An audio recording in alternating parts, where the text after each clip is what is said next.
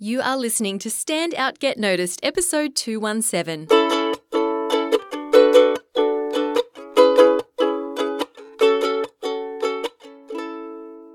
Hi there, Rockstar, and welcome to Stand Out Get Noticed. I'm Christina Canters here with you for your weekly dose of communication, speaking, and mindset focused tips, insights, and inspiration. I'm so glad to have you joining me today. Welcome. Now, if you've been listening the last couple of weeks, you'll know that something very exciting is coming. It's the C Method Academy, our online membership program. Now, we did fill all 10 founding member spots, and I will be working with those founding members to build up the academy and make it as valuable as possible for when we launch. And the the academy will launch in October and I will be offering early bird one-time membership rates for the first people who join. So, if you want to take your communication, your speaking, and your leadership skills and everything you've learned on this podcast to the next level, make sure you're on the wait list and you'll be the first to be notified when membership opens. Go to thecmethod.com slash join. The link is also in the description of this podcast in your app. That's thecmethod.com slash join.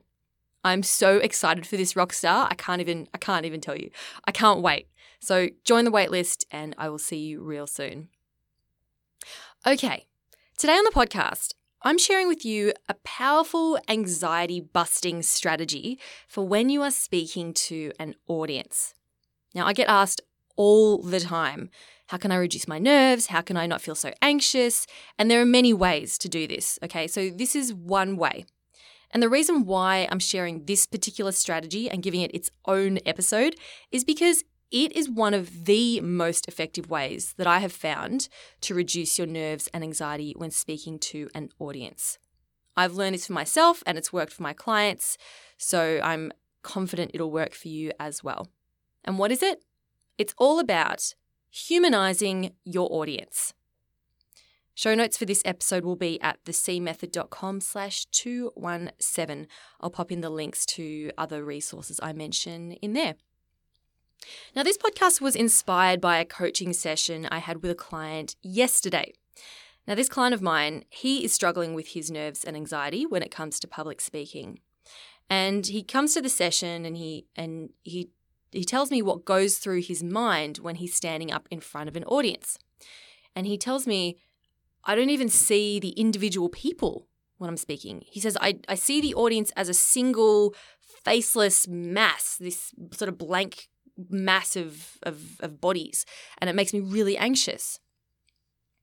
Now, in my experience, I have found that one person's struggle is not unique. Believe it or not, right? Whatever you are going through, someone else is going through as well. Um, I was at my Toastmasters meeting the other day, and one of the guests at the end, um, we asked for her feedback, and she said, "Oh, when we were." When we each had to talk for 10 seconds, you know, answering that question, my heart was pounding as as it approached me as we went around the table. And I said, Who here also gets the heart pounding when it's almost their turn? And literally every single person in the room put their hand up. And my client was there and he said to me later, um, he said, oh, I had no idea that everyone else felt that way. I said, Yeah, it, it happens. So when my client came to me with this challenge and we worked through it around seeing the audience as a faceless mass, I thought, you know what? I'm sure, well, I'm I'm certain that there will be other people who have this challenge as well. So this is why I am sharing this with you on the podcast. And what I'm going to do today is I'm going to take you through the exercise I did with my client to help you humanize your audience. Okay. So, firstly, I'll just explain why this is the case, why we, uh, what happens when we don't humanize our audience. Now, I've talked a bit before on this podcast around being human, and um, I interviewed Celeste Halliday on the podcast a few episodes ago, uh, episode 214, um, and we talked about being more human in the workplace. Um, even the conversation I had with Dr. Kristen Guillory, you know, we talked about sharing your personal story and bringing that human element. And what it comes down to is that when you're human, it allows you to connect with other people. and it allows you to empathize with them, feel compassion for them. And it's the same way when we make our audience more human as well. So when we don't humanize our audience and we see them as just this faceless, judgmental blob, it becomes, you know, us versus them. We we don't connect with them. And we feel like we're up on a stage performing for a judgmental audience. So, when I talk about humanizing your audience, I mean seeing them as individual people, and not just individual people, but also to feel compassion and empathy for them. And when we're able to do this, it enables us to think of our presentation as a conversation between you and each person. Think about the level of nerves, your level of nerves when you're speaking with someone one on one. I asked this to my client yesterday and he said, "I'm fine one on one. I'm not I'm not nervous." And it's because you're connecting with that person, you're learning about them, understanding them, and you see them as being equal to you, right? You're just two people having a conversation. Now, imagine if you could do this with every single person in your audience. Imagining that you, that that presentation is you simply having a conversation with each person. Another reason why this is so powerful, humanizing your audience, is that it takes that the focus off you. You know, often a big cause of our anxiety is because we make the presentation all about us. We think, I have to be perfect. I have to deliver. I have to nail this. I have to look like I know more than the audience. I have to impress them. And we make it all about ourselves, which is incredibly nerve wracking because we feel like we have to be perfect, which of course is impossible. So when we humanize our audience, it then takes the focus off ourselves. Um, and I'll break that down for you. Okay. I know you, you all love step by step uh, uh, steps. so I get told quite a bit. Christina, I love that you break it down and easy to follow step by steps. So I'm going to do that for you right now. Now, this is the exercise I did with my client. Now, we used a, a big whiteboard in the room. You can also use a whiteboard or you can use separate sheets of paper. So I would recommend getting five sheets of blank paper or your large whiteboard and draw on each sheet of paper a stick figure face and leave some room for writing on the side as well. So maybe on half of that piece of paper, draw a stick figure. Doesn't have to be a good drawing, just a round face and, um, you know, a face, some hair, maybe arms and legs if you want to go a little crazy. Now, each of these figures represents an audience member. Now, these could be real audience members that you know are going to be in your audience, or they could be, you know, a caricature of someone who represents someone in your audience. And what you're going to do is write down next next to the stick figure what's their name, what's their age, what do they do, what position do they have, do they have, you know, what's their marital, marital status, do they have kids, what nationality are they? So write a few dot points about them and their demographic. Now, these, I mean, you might make it up, right? Or you might actually know this for sure. Then, after that, you're going to write down three problems that this person is facing right now. Three problems. And you can make up these problems. You don't have to know this for sure. But I want you to think of, you know, what are three everyday problems that they have? And this could be to do with anything that's going on in their lives. Okay. Now, I don't care who you are, everyone has problems. Um, I remember Dr. Kristen Guillory in the interview we did, she she's a PhD, right? And she said that when she shared her personal story and her struggles, she once had a woman come up to her afterwards and say, "I didn't realize PhDs did uh, had problems." And she was like, "What? Of course we have problems. You know, even super rich people have problems, right? Super famous people have problems. Um, they might have a, a drug habit, or they might have, you know, they they might might be estranged from their family or they might be worried about their kids being kidnapped because they're so wealthy, right? Even people who seem really successful have problems. Um now I want you to get really, you know, specific about these problems. And you can make them as big or small as you want. Think about the problems you and your family and friends have. You know, being overworked, badly behaving kids, always forgetting to turn the iron off, tenants who don't pay their rent, a broken phone with a crack across the camera so you can't take selfies, finding pantry moths in your kitchen. Mmm, happened to me before. That's a real problem. Not feeling good enough at work, not knowing what to wear in the morning, a lost cat, being in debt, a loved one passing away, uh, planes that get delayed, not enough money, too much money, pens that run out of ink, long lines at Disneyland, bad customer service. When your phone chews up all your data in a day and now you're stranded in the middle of nowhere without Google Maps and you have no idea how to get home. Everyday problems. Make something up. I want you to write these down next to the um, next to the the stick figures that you've drawn. And then once you've done that, I want you to say out loud who these people are. Okay, so have a look at this person you've drawn and what you've written. And say, okay, I'm talking to Sarah. She's 41 years old, works part time as an accountant, and has two young children.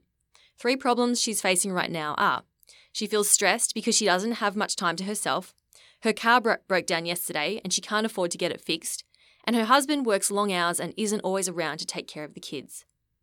So, this is one example, right, of an audience member.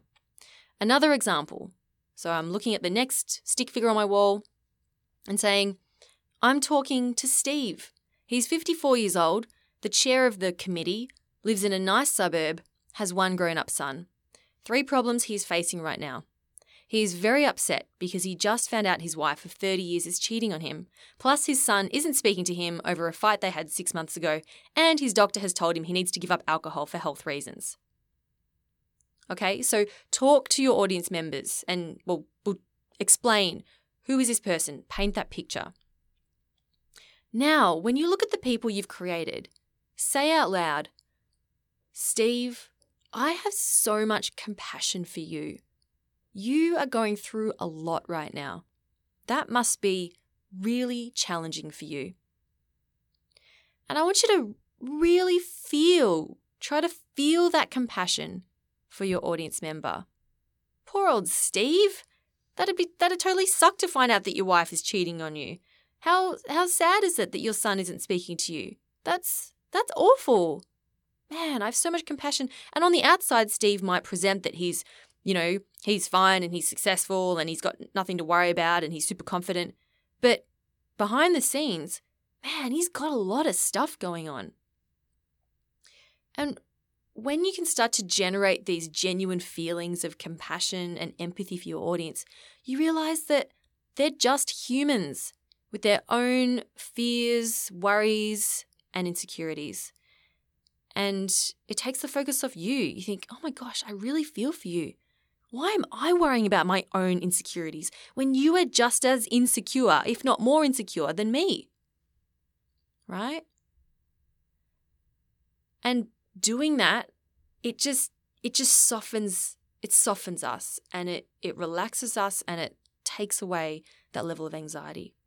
And I said to my client last night after he did this exercise, I said, How would you now feel speaking to an audience of, let's say it's Steve, right? I said, how would you feel if, if you were speaking to an audience of Steves? He said, I'd feel good. I wouldn't feel nervous because I know that the audience is, well, he, he is going through some really tough times. So it's powerful, Rockstar. It's super powerful. Now, that might be enough for you right there, okay, to practice that. And I recommend you do this in a place you feel comfortable, you know, by yourself or with a close friend and talk this through and generate those feelings of compassion while you're there. So, not while you're yet public speaking.